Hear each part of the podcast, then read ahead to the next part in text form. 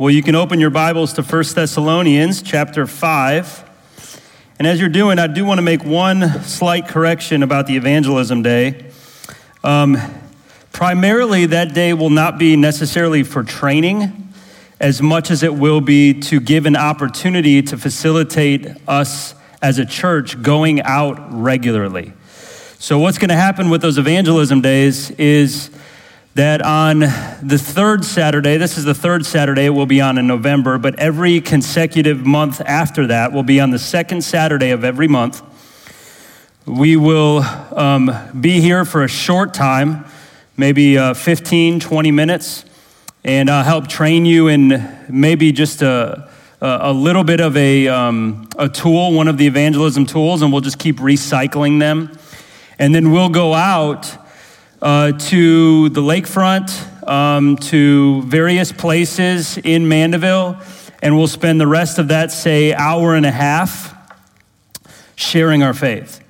And so the point is training, but the point is just giving us as a church an opportunity for us to regularly be sharing our faith. I know that you guys are doing that in your own lives on a regular basis, or you should be. And if not, you should feel convicted and, and, and make some changes and allow us to help you in that direction. Um, but this particular training um, and opportunity time will just be, give our church um, an open door on a regular basis to use um, your time uh, to share your faith. It would be going out there, starting conversations with people, sharing the gospel and uh, pray that God uses that as an opportunity for us to even see some people come to Christ and, come into our doors and grow in Christ. We'll go door to door sometimes, uh, it will depend. But here's what I would like you to do I would really love for you to reserve the second Saturday of every month. Uh, that you would build your lives around that Saturday so that you could show up here and you could go out and you could evangelize. Uh, I know that that's a scary thing for most of you. Um, I know that, that you wonder how you'd ever be able to do that. But when I tell you that you can do it and you can enter into a conversation with a person you've never met before and you can know the gospel in such a clear way that you could be able to share it um, with ease and with conviction and with accuracy and with clarity, um, you can do it. Um, but if you never start doing it, you'll never be able to do that. And, um, and God has not made that rocket science. He, he's, in, he's given that and entrusted that uh, to every Christian. So, um, so you, can, you can do it. We can know the truth. We can trust God. We can pray. And we can just go do our best and try to talk to people about the gospel of Christ. Um, and most of the people that you meet on a day like that, you'll never see again unless they do come to Christ. So you don't need to worry about what they think about you um, or, or maybe if you've fumbled your words, etc. So please do, please do schedule the second Saturday of every month. Um, and I, I, really want this to be a reoccurring, ongoing thing. Um, we're gonna we're gonna allow this to be the time for the next six months or so, and uh, and, then um, we'll, we'll, reassess, go from there. But I think this is going to be the the permanent a fixed time for us as a church to allow you an opportunity to share your faith. So please build your lives around that, okay? So we can have an opportunity as a church to do that. Um, so as we get into the text this morning, um, I'm excited and sad. This will be our last message in the book of First Thessalonians. And um, don't be excited about it. You don't know whether to clap or to cry. It's, it's a good book, and so we don't want to leave it. Uh, it's exciting that the Lord has given us another uh, opportunity to, um, to see what he says in his word and to know really in totality another book of the Bible. And so this will be one, I think, forever in our minds as a church and forever impacting us in our hearts that we'll always look back to. We'll always know what it meant, what it said, and how to apply it. So as we read this last section, let's do so um, uh, to start here and I will start, we're going to be looking at verses 23 through 28 this morning, 23 through 28. And uh, we could really divide this into two. We're going to keep it into one, keep on schedule here. Uh, but, but this has so much for us. And I really pray that the Lord would do a great work in your heart this morning. Let's read it 23 through 28. Now may the God of peace himself sanctify you completely. And may your whole spirit and soul and body be kept blameless at the coming of our Lord Jesus Christ. He who calls you is faithful, he will surely do it. Brothers, pray for us. Greet all the brothers with a holy kiss. I put you under oath before the Lord to have this letter read to all the brothers. The grace of our Lord Jesus Christ be with you. Well, this is the end here. And what we're seeing in this particular passage is simply Paul's final desires and final exhortations for this church. Some final desires and some final exhortations or commands. And so I've entitled the message Well Wishes because that's exactly what's in this text, what we're seeing here. Paul wants some good things for them, and he's commanding some good things for them. And so, if we were to go through this book and give it some kind of memorable theme, we could say that this book, the theme of the book of Thessalonians, is a faithful shepherd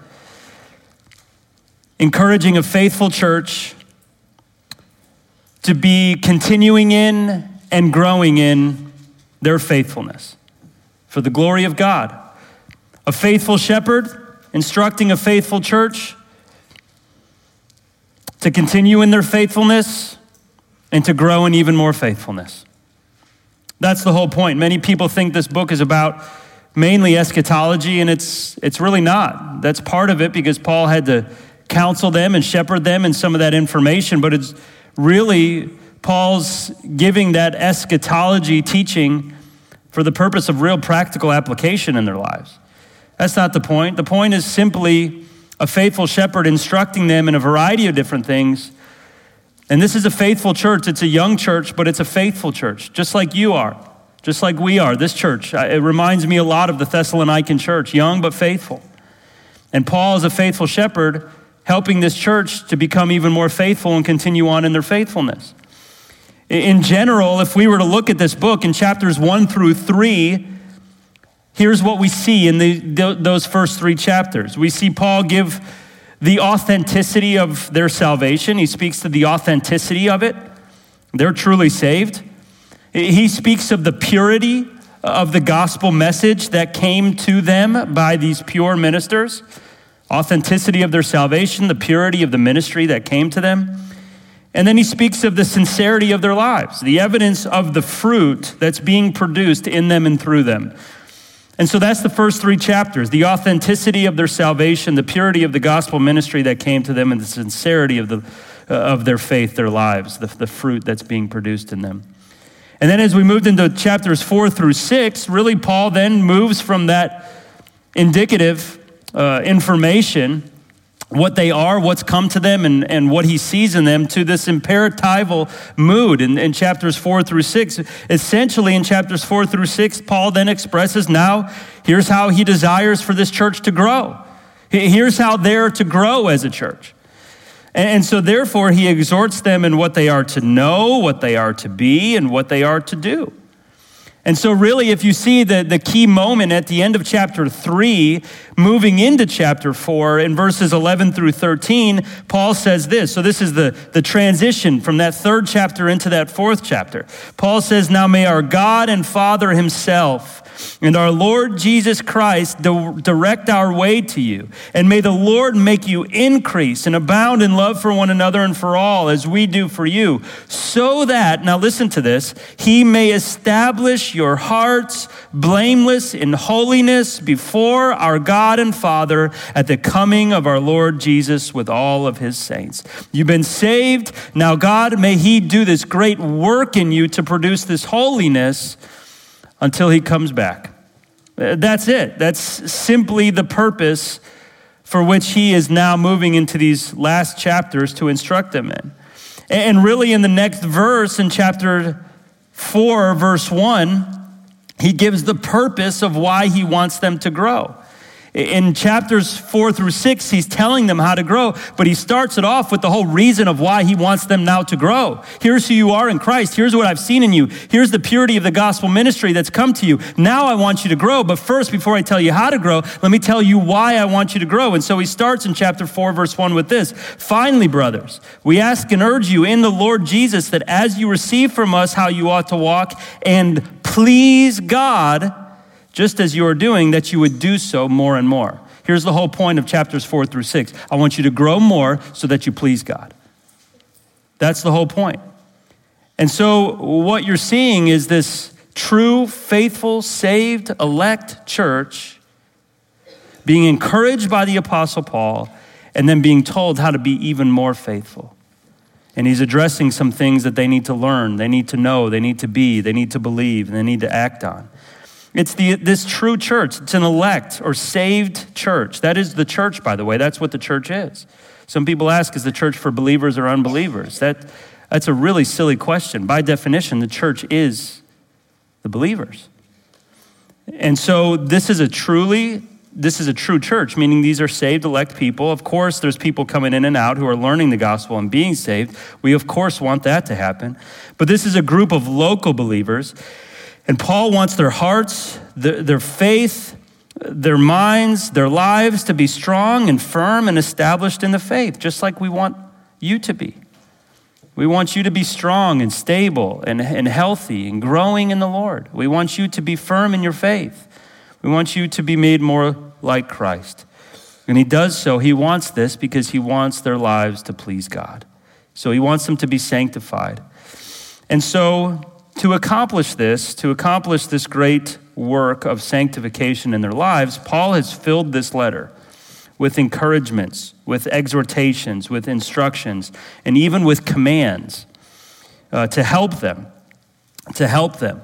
And as you know, as we moved into the end of chapter 5, I mean, Paul really just picks up the pace. At the end of chapter 5, in verses 16 through 22, I mean, he doesn't mess around, he doesn't beat around the bush. It seems that he can't write fast enough, and he's just kind of this disjointed group of commands. Uh, just make sure you do this, make sure you do that, make sure you live like this, make sure you relate to each other like this, make sure you treat your leaders like this, make sure you, you do this work in your own heart, make sure you relate to God like this. I mean, they're just these kind of disjointed, just group of lists listing uh, of, of, of exhortations and commands for their lives. And so he's wanting them to be holy, and he's just telling them everything that they've got to know and be in order to be holy. It's really like a parent's heartfelt attempt, like almost like a parent's writing a letter to their college student who's away for the first time, right? Giving them all this instruction, and at the end, they just they just have all this wisdom that they need to say at the very end. Make sure you lock your door, wash your clothes, arrive to church on time, go to, go to every class. I mean, everything you can think of to ensure the success. I mean, that's what Paul's doing here. And so, as he signs off now in this last little section, he's really giving a closing benediction. And it wraps up all of his instruction. And it does so by expressing the desire of his heart. He's expressing the di- desire of his heart and he's giving some final and foundational commands that's going to just really be foundational to, to doing everything that he's said in this letter.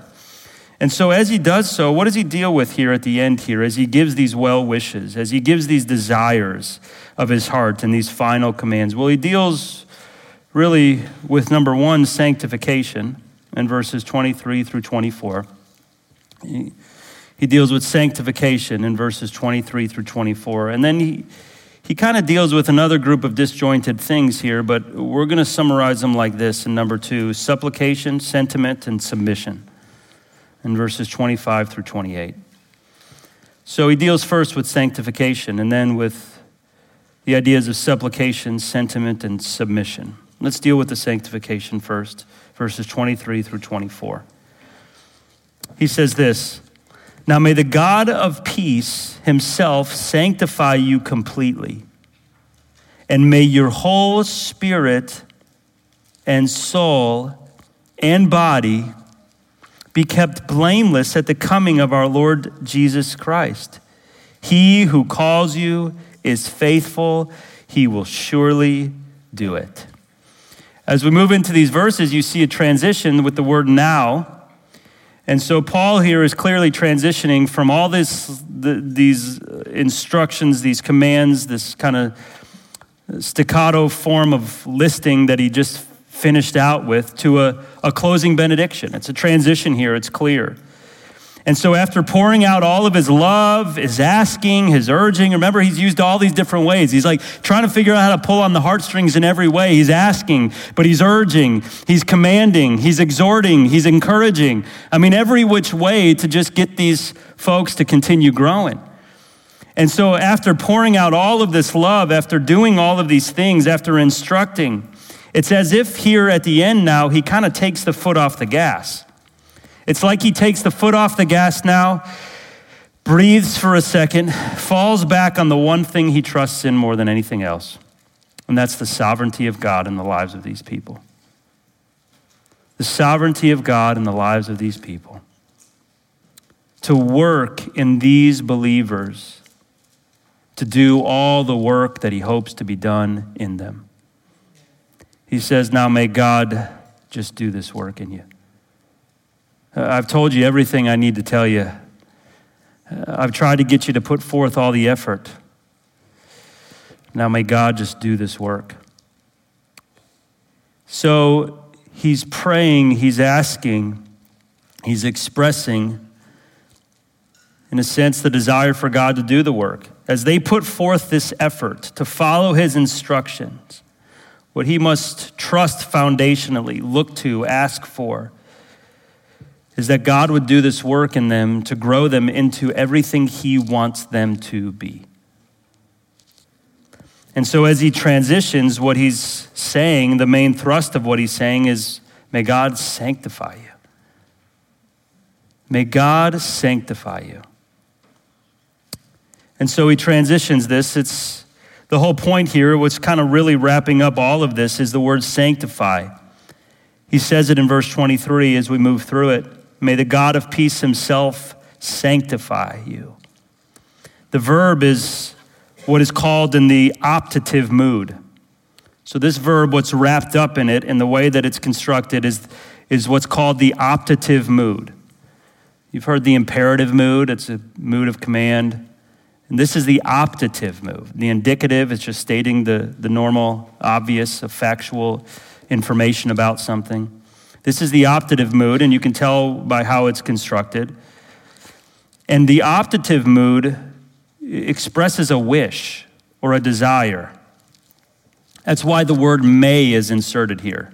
The may is not in the Greek, it's just, it's wrapped up in the verb. You translate an optative word with verb with the word may because you're wishing for it to happen. You're, you're wishing for it to happen, happen. And so this is what's here. It's wrapped up in this word to sanctify. It's in the optative mood. It expresses a wish or a desire. That's why I call the well wishes, because he's going to do it here with the word sanctify and later when he speaks of the word keeping or being kept or preserving. He's wishing for something to happen. He's desiring for something to happen to them. He's, in, he's praying for this to happen. This is, this is his wish for them. What is his greatest wish for them? As he closes up all of this instruction, what is his greatest wish for these people? And this is in the third person singular, meaning he's speaking of, of someone, he, namely, which is God here, obviously. May he, may he do, this is my wish, may he, God, do this, sanctify you. God is the one doing this. This is his wish, and his wish is for them to be sanctified. That's the desire he's expressing. In, light of, in, in other words, in light of everything that he's said so far in this book, in light of all the information and all the application, remember, he says, I don't want you to be without knowledge so that you can live like this. It's information that leads to transformation. The, the point is, in all of this, all that I've given you so far in this letter, Paul says, in light of who you are now in Christ, truly saved people.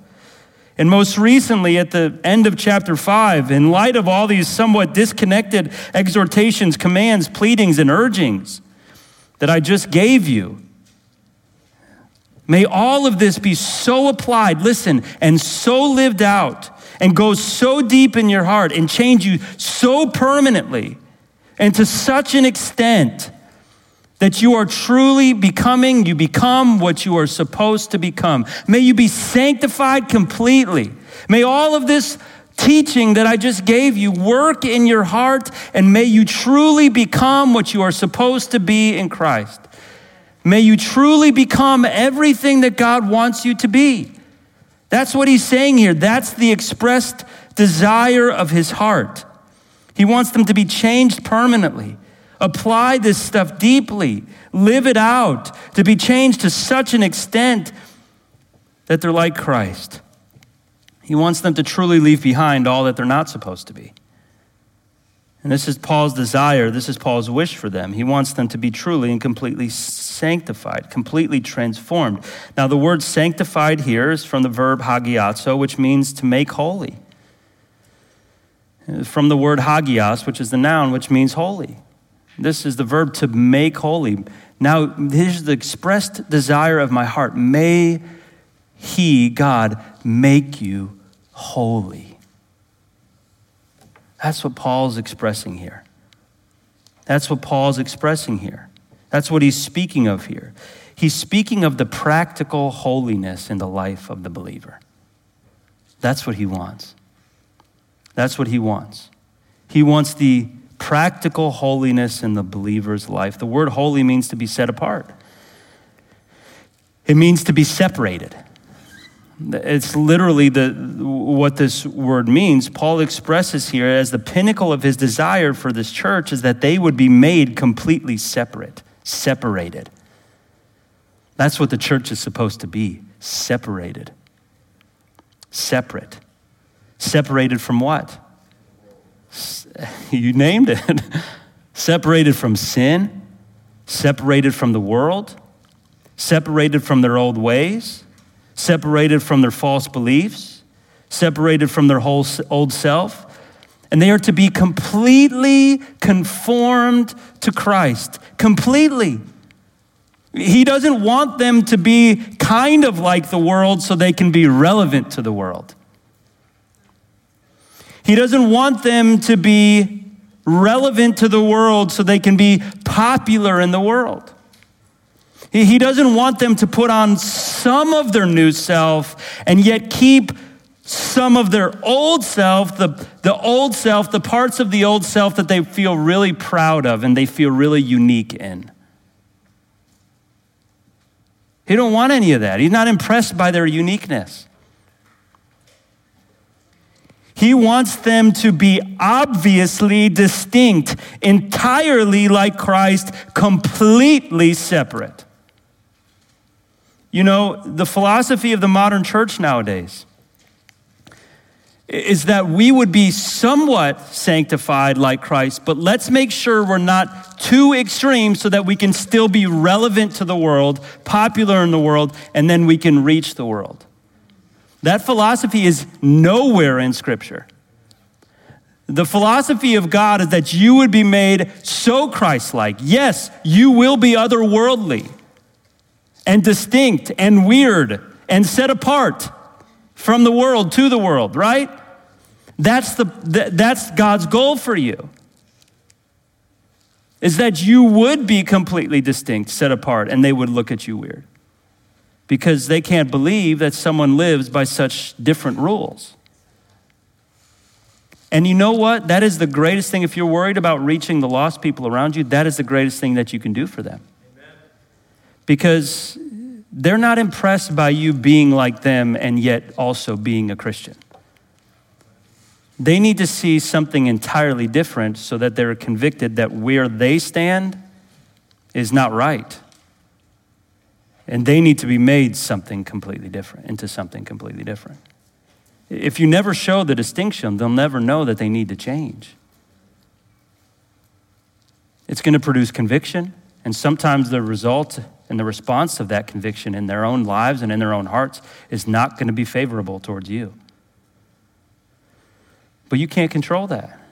The ones whose God, whom God is working in, they will see that, they will feel this great conviction, and they will turn from their sin and trust in Christ. And so you have to understand here what God wants for your life. He wants you to be completely holy, no holds barred. There's nothing left behind. This is Paul's expressed desire for them. He's given them all this instruction, and he just he lays off the gas and just says, May God do this work in you. To make you completely holy. You know, holiness is the point of your Christian life. There's a lot of churches and a lot of philosophies of Christianity that says success and leadership and, and whatever you go down the list is the point of your life. No, it's not. The point of your life now is holiness. That includes being effective in evangelism. So that's not just simply a holy huddle. Holiness results in you caring about the lost and evangelizing. But the goal of your life as a Christian is holiness. The scriptures make that clear. That's what Paul desires for the church. Now let me tell you the scriptures make clear like in Hebrews 10:10 it says this has happened to you when you became a believer. That all believers in a positional sense at the point of salvation have been made holy, separate, distinct, set apart. It says in Hebrews 10:10, "We have been sanctified through the offering of the body of Jesus Christ once for all." So in a salvific sense, in a positional sense, you have been made holy. Isn't that amazing? And then the scriptures say in Philippians, like uh, one instance in Philippians 3 20 through 21, says that this will happen to all believers in a permanent sense at the point of glorification. Does it happen to you in a positional sense? It's going to happen to you in a permanent sense. Philippians 3 says, But our citizenship is in heaven, and we await a Savior, the Lord Jesus Christ, who will transform our lowly body to be like his glorious body by the power that enables him even to subject all things to himself. He's got everything in subjection to him. When you die or when the Lord Jesus comes, he will transform you by his power into what you were supposed to be, into Christ's likeness, into complete purity, sanctification, and holiness in the, at the time of your glorification. So you're, you're made holy in a positional sense at the point of salvation. You're made holy in a permanent sense at the point of glorification. But the scriptures also speaks to now you being made holy in this practical sense. Positional, permanent, but here's practical. Is that for instance, in this, this same book, 1 Thessalonians 4, 2 through 3, he says that this is God's will for the believer's life as they live in a practical sense. This is the way that they are to live in Christ. He says this For you know what instructions we gave you through the Lord Jesus, for this is the will of God. You ready for this? What's God's will for my life? Somebody please tell me. You ready? Your sanctification I mean, I don't know if you could get any more clear. That's your plan. What's your plan for your life? What are you doing with your life nowadays? I'm being sanctified. That's my goal. And there's no better goal. I think that all three of these, the positional, the practical, and the permanent, are wrapped up in Ephesians chapter 5, verses 25 through 27. I think he has in mind all three. He says, Husbands, love your wives as Christ loved the church. Now, watch, and gave himself up for her that he might sanctify her, having cleansed her by the washing of water with the word, so that he might present the church to himself in splendor, without spot or wrinkle or any such thing, that she might be holy and without blemish. So listen to this. He, he, he did this work by his death. He set believers apart positionally through his death, forgiving their sins, imputing to them the righteousness of Christ through the word of God, through the gospel of Jesus Christ. He continues to do so through the continued work of the Word, washing of the Word in their lives, continuing to make them holy.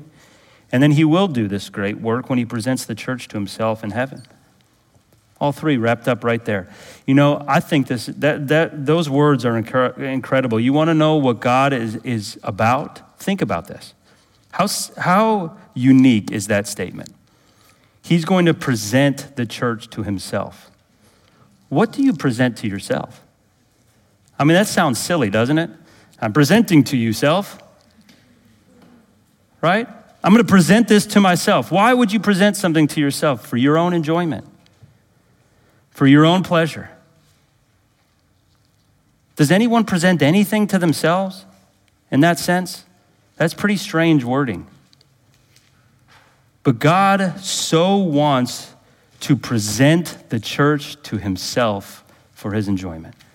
Look at this great work that I've done in my people, making them holy, sanctified, blameless, without blemish, like Christ, and now they're here and I'm presenting them to me. Look at the work I did.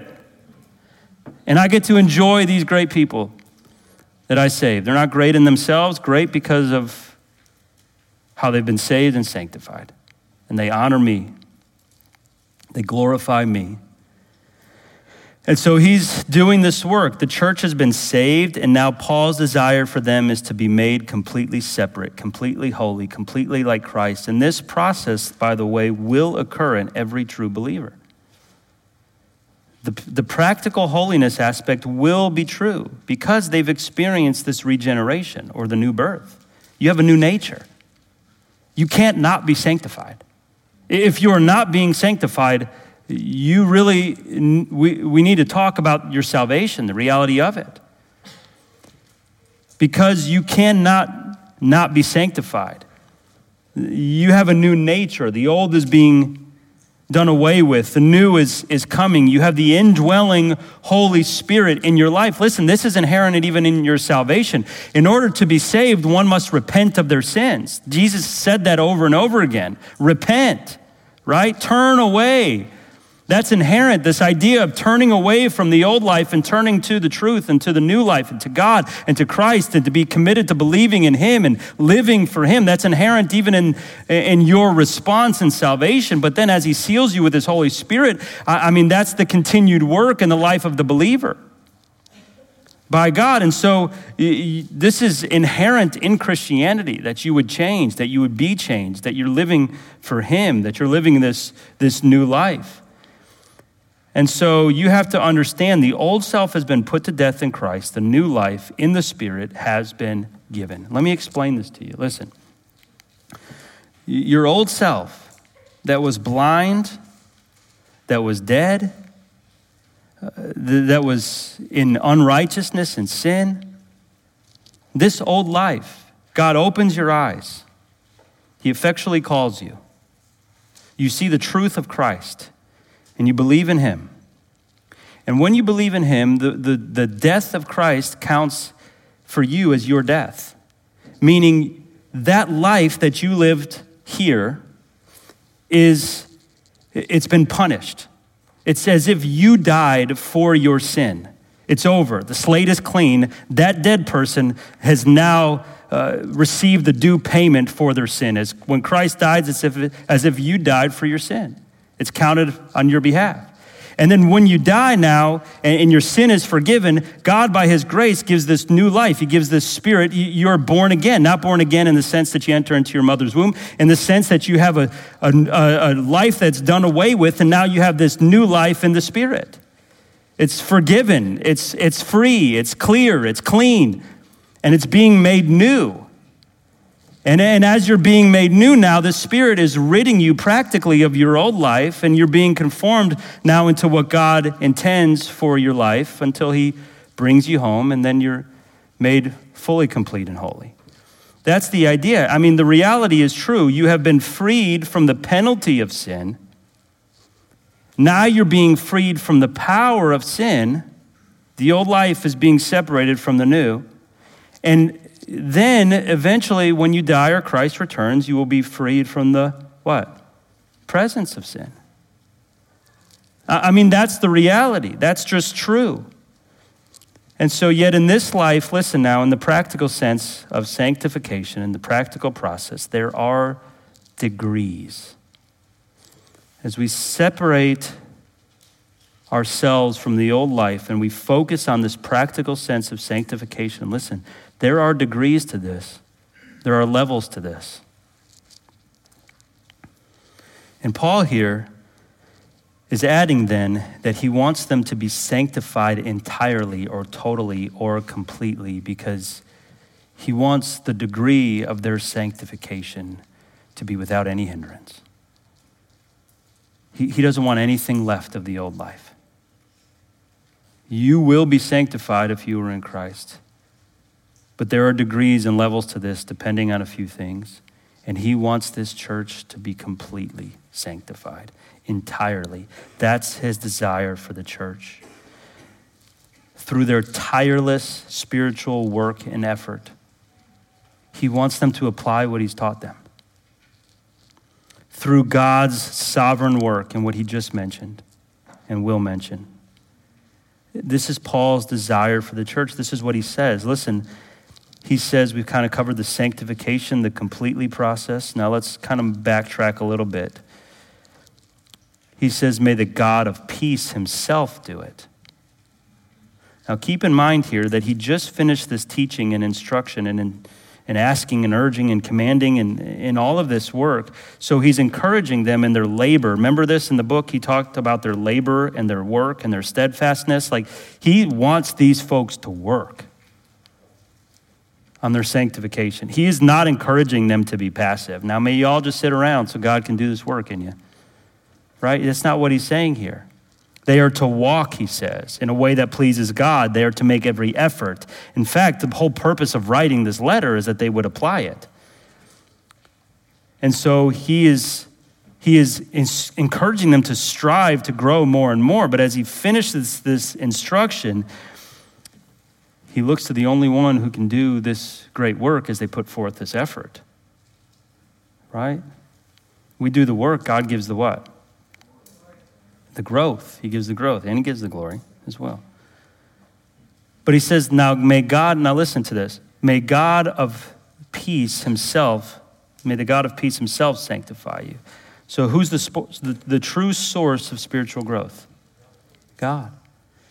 He's the one who does the work in the believer's life. He, he gets the glory. In other words, God is sovereignly working in your life as you put forth effort to grow. He, he tells us to walk by the Spirit, right? He works in us as we walk. You are to walk. Put one foot in front of the other. Do the things that God commands. And His Spirit is the one empowering you to walk and doing the work as you do walk. So you get none of the credit, but you're trying to walk. This is the whole point. In fact, the emphasis here then, now, particularly, is on God's work. So let's focus on it for just a second, because this is really encouraging. The fact here is that the emphasis now is on God's work.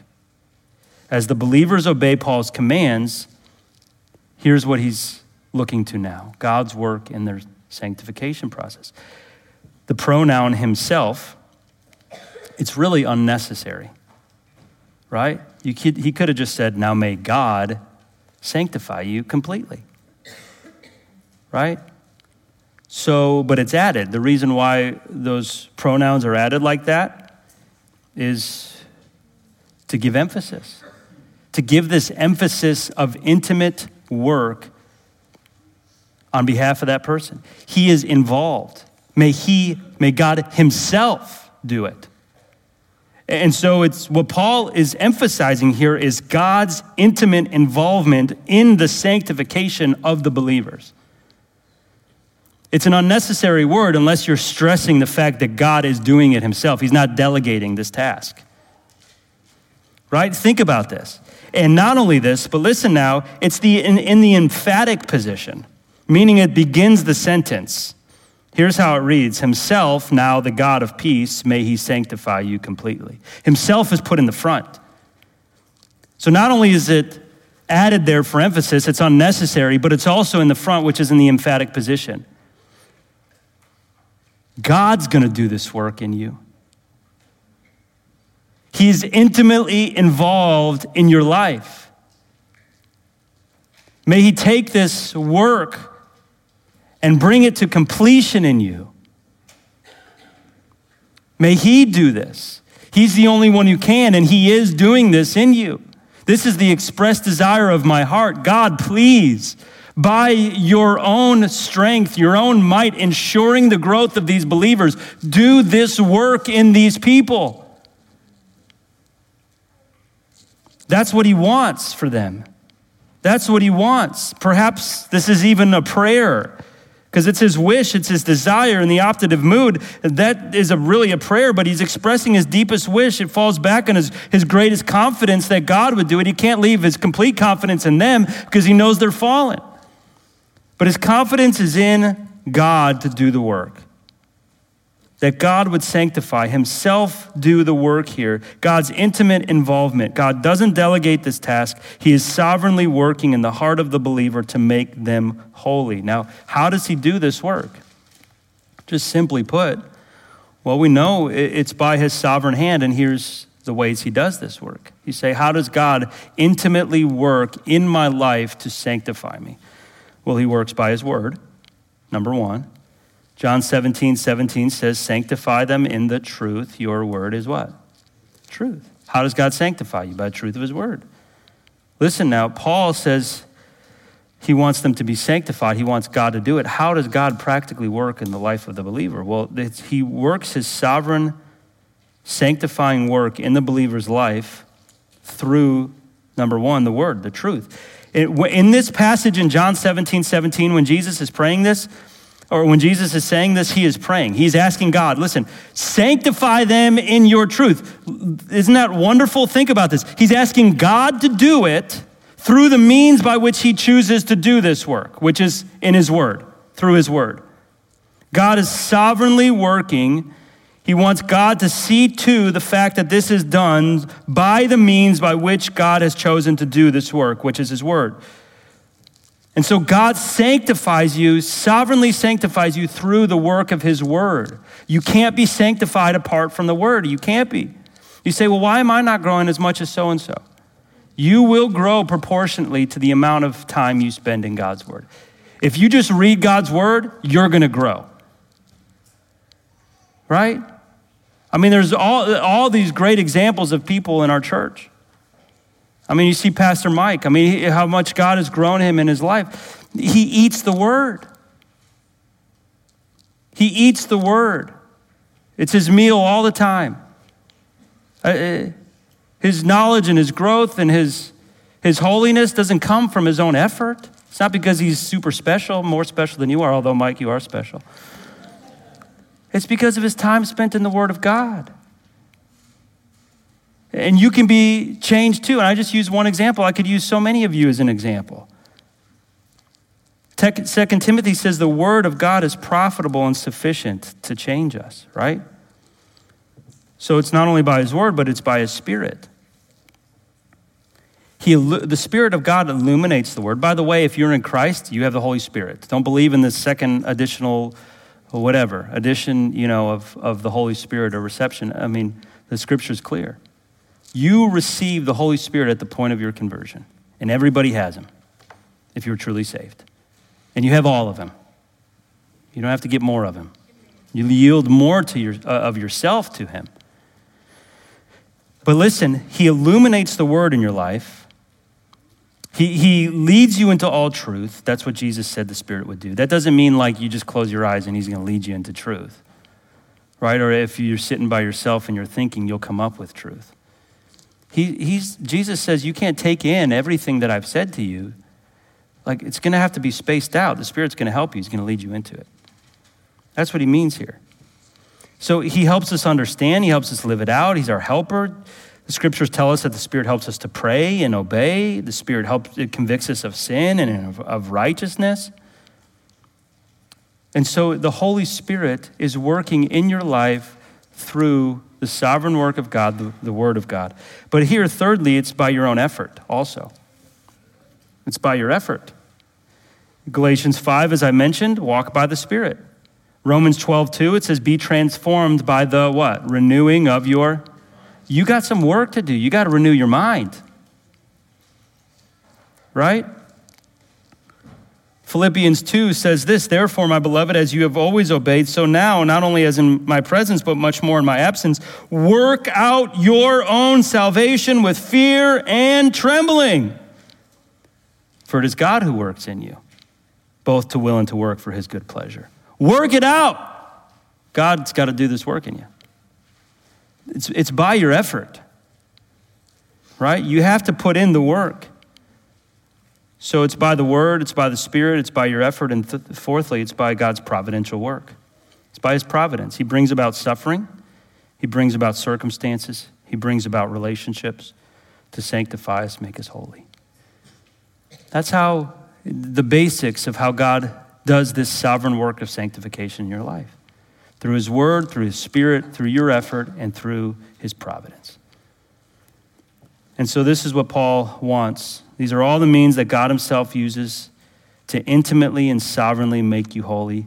Paul says it's the God of peace He wants to do this. Why does He say peace here?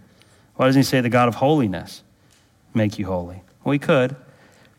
But I think He has focused here as He's kind of closing out where He left off, which is their true salvation.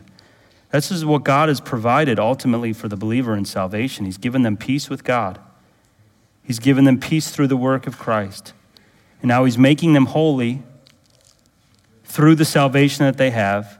And he's committed to bringing this work to completion so that they will have even more intimate fellowship with him and Christ likeness with him. And then he will bring them permanently into his presence to have ultimate peace and fellowship with him in heaven. It's the God who made peace for them, it's the God who's making peace for them, and it's the God ultimately who will finalize this great peace for them, this relationship between God and man.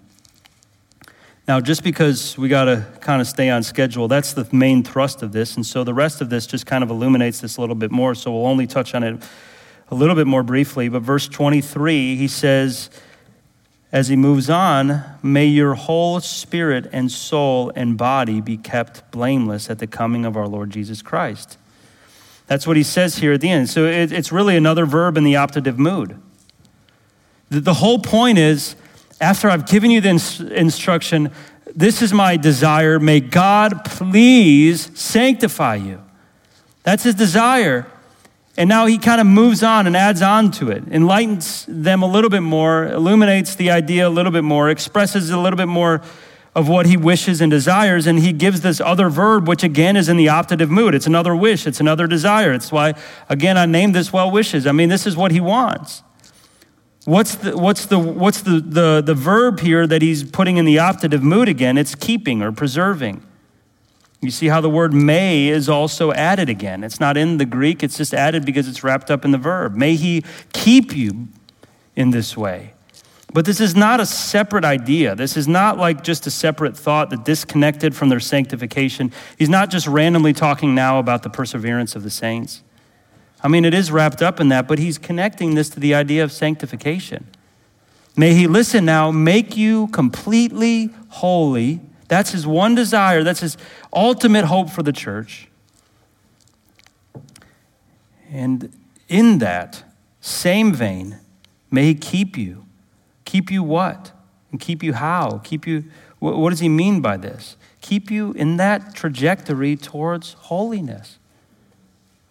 Keep you in that trajectory until you become blameless. That's the idea. May He preserve you. May He keep guard over you. The idea here, the word here, is this keeping guard. It's preserving. It's, it's, it's keeping in a state, but it's keeping the activity going. May He keep you going in this direction until He comes so that you're blameless. Not blameless in terms of perfection, but above reproach. That when you stand with all the saints, as we've talked about it, for the bema seat of judgment, when God will judge the believers for their works done, they're good or they're bad, not sending them to hell or heaven based on those, but they're, they're in heaven permanently because of the righteousness of Christ that they've received, but judging their works and all the things that were pointless and unholy and burning them up. And yet all the things that were true and lasting and, and holy will stay. And so he wants them to be kept preserved, eh, going in this direction, right? This is his wish or his desire. This is his wish or desire. And in connection with the sanctification, he says this soul, spirit, and body. The point is not what's different about those three things. It's just a phrase to say, all of you, every part of you. Every part of you, may it be kept, preserved, continuing on in this trajectory towards holiness so that you'll be above reproach when the Lord returns. Don't you want that? Don't you want that for your life? That's what the Lord wants for you.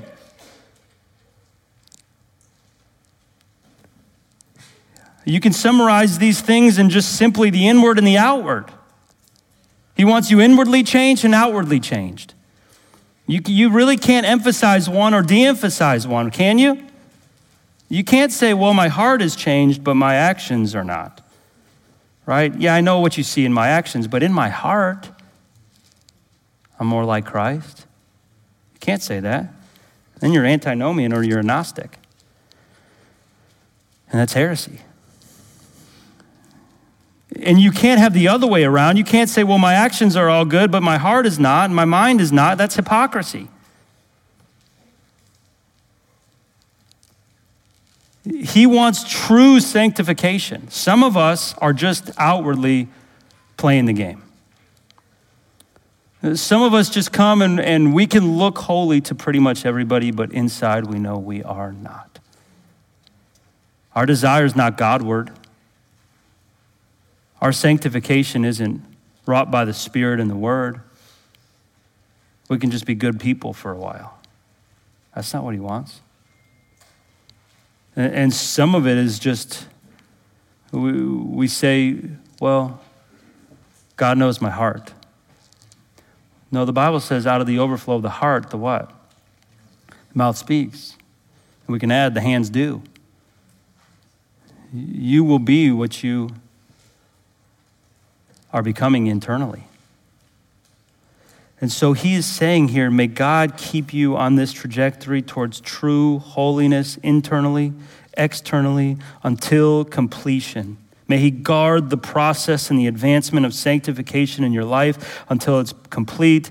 May this be behavioral and practical and internal and true. May you be blameless, not perfect but, but free of guilt in an irreproachable type of way until the coming or the parousia, the same word that he's used throughout this entire epistle to speak of the rapture. Every instance, that's why I said this, uh, I don't know, a couple months ago, in this text, in this book, is speaking of the rapture except for the day of the Lord.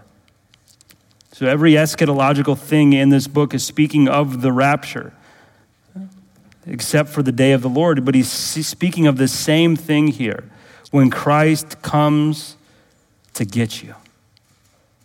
That you would be blameless before the saints.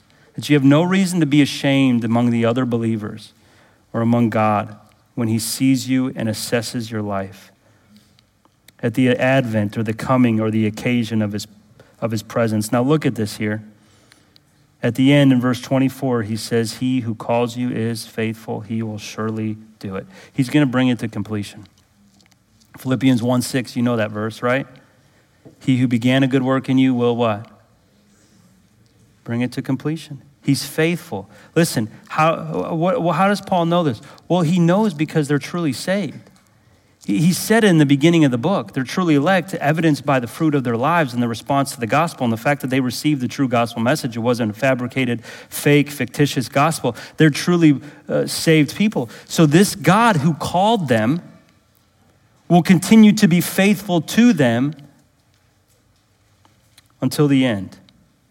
He's going to surely do this work. He's going to surely do this work. And they can have confidence in it. They can have confidence in it. So, is this your prayer for your life? Listen now, we're going to move on and we're just touching on the last part of this. But is this the prayer for your life? Is this your expressed desire? Let me ask you do you ever pray this? Is this what you want so badly? Do you say to God, God, may you sanctify me completely? I don't want any of the old life. Are you still holding on? Do you express that desire? Do you say, God, will you please keep me? Preserve me, keep guard so that I keep heading in this direction until you're coming. That's what Paul wants for them. That's what you should want for yourself. And so now he moves on to these last little, com- uh, little group of commands here and, and exhortations. So let's move on. he says in verses 25 through 28, he addresses supplication, sentiment, and submission. He says, Brothers, pray for us. Greet all the brothers with a holy kiss. I put you under oath before the Lord to have this letter read to all the brothers. The grace of the Lord Jesus Christ be with you.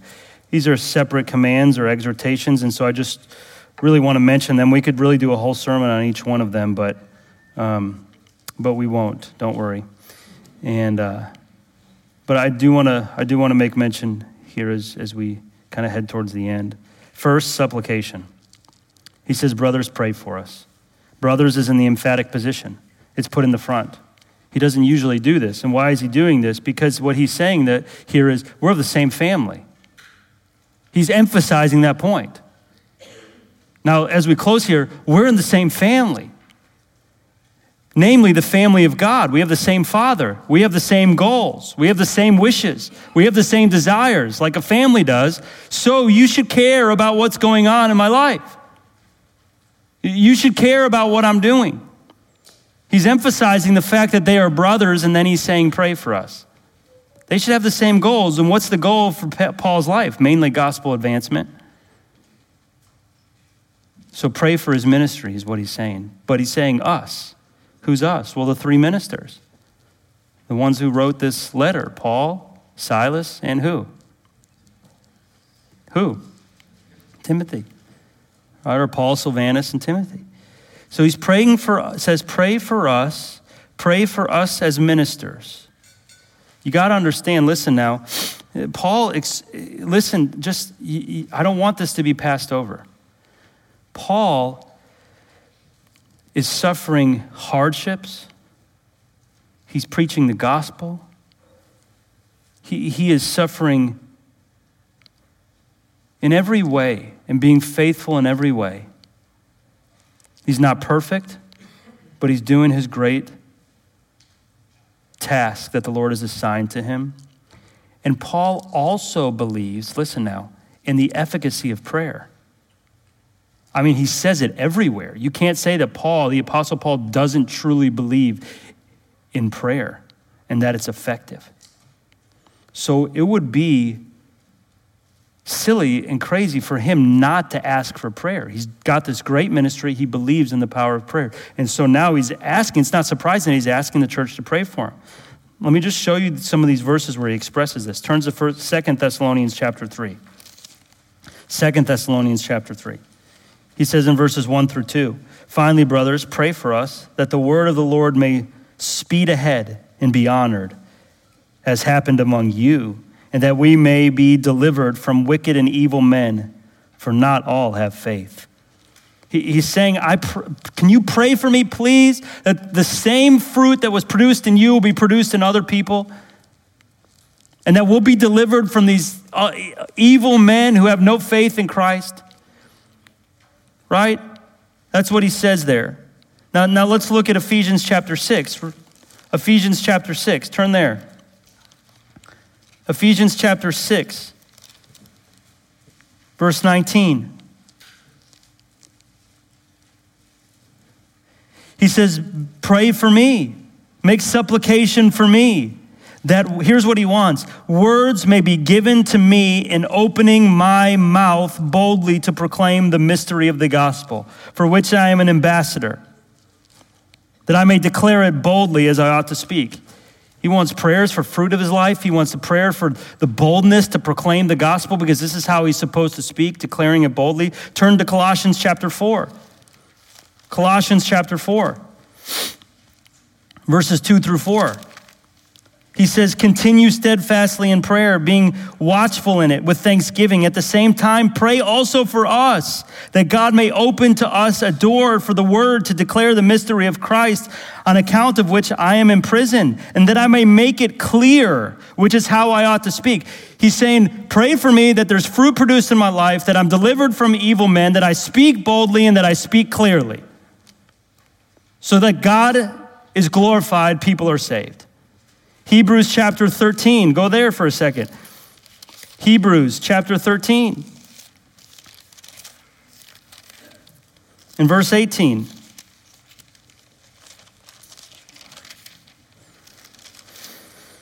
He says, Pray for us, for we are sure that we have a clear conscience, desiring to act honorably in all things.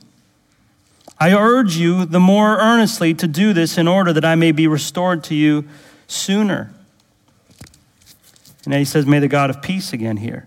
But he says, Pray for us. We have a clean conscience. Uh, pray for us as we continue to do this work that God would lead us. Turn to Romans chapter 15. Let me show you just one more. Romans 15 here. Romans chapter 15. He says in verses 31 through 32.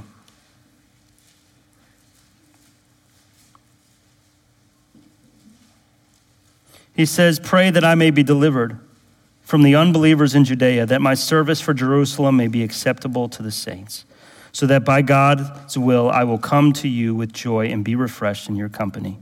He wants his ministry to be effective. Let me just tell you, how this relates to us is that you would pray for your pastors. That's the transferable principle here. And this is what he's desiring. As they work to do the gospel ministry, they are not only to treat them in the way in which he's just prescribed back in chapter 5, verses 16, I think, or 12, but he's, they're also to, to not only do those things that he's already mentioned, but here now we add this praying for them praying for them. There's a great book, and I, and I want to try to get it for us possibly, but it's, um, it helps us in this. It's a plea to pray for pastors. And this might seem, uh, you know, self serving for me to say this, but can I tell you humbly that it's extremely important for you to do that praying work for the pastors of the church? In fact, I think that that might really protect Satan from getting a foothold, from working, and that might really ensure the growth of the church. It might really help with the effectiveness of the ministry. Do you pray for your pastors? Do you pray for them?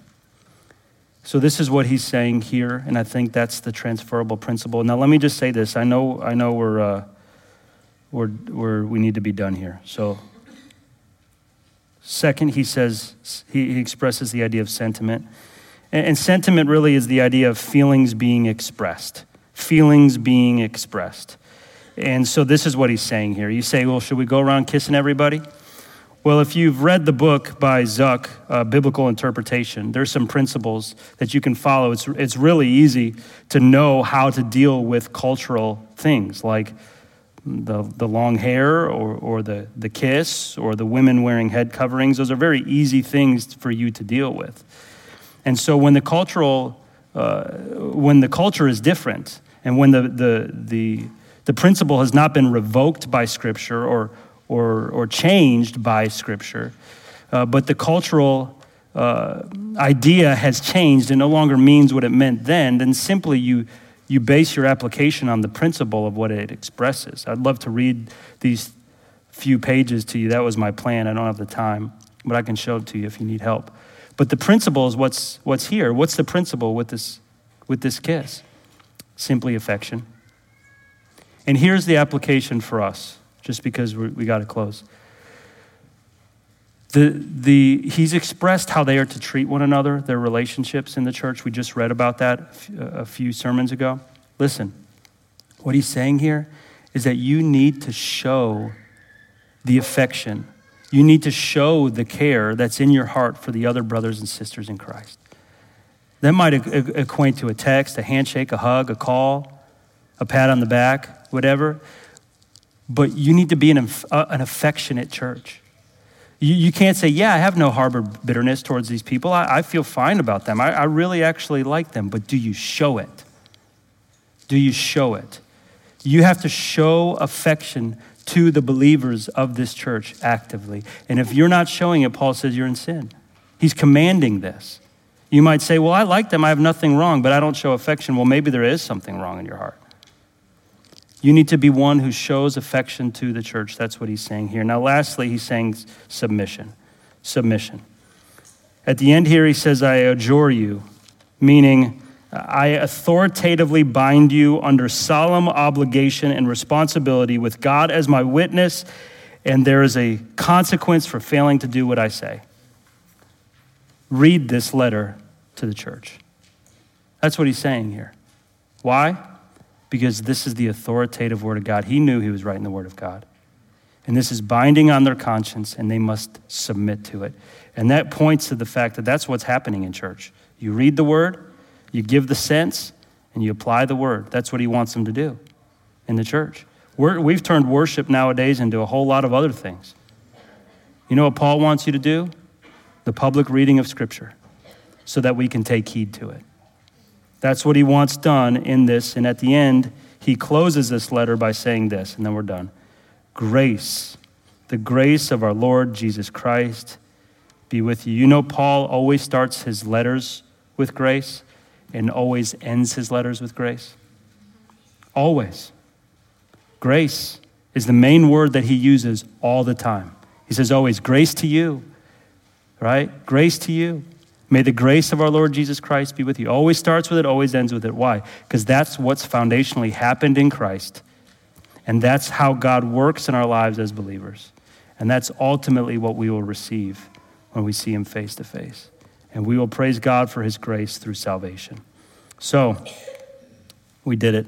I know I just put us way over, but I got to close us here. So, may God sanctify you completely. Pray for us your pastors. May grace be with you. Show affection to one another, and let's submit to the word of God. Amen? Amen. Let's pray.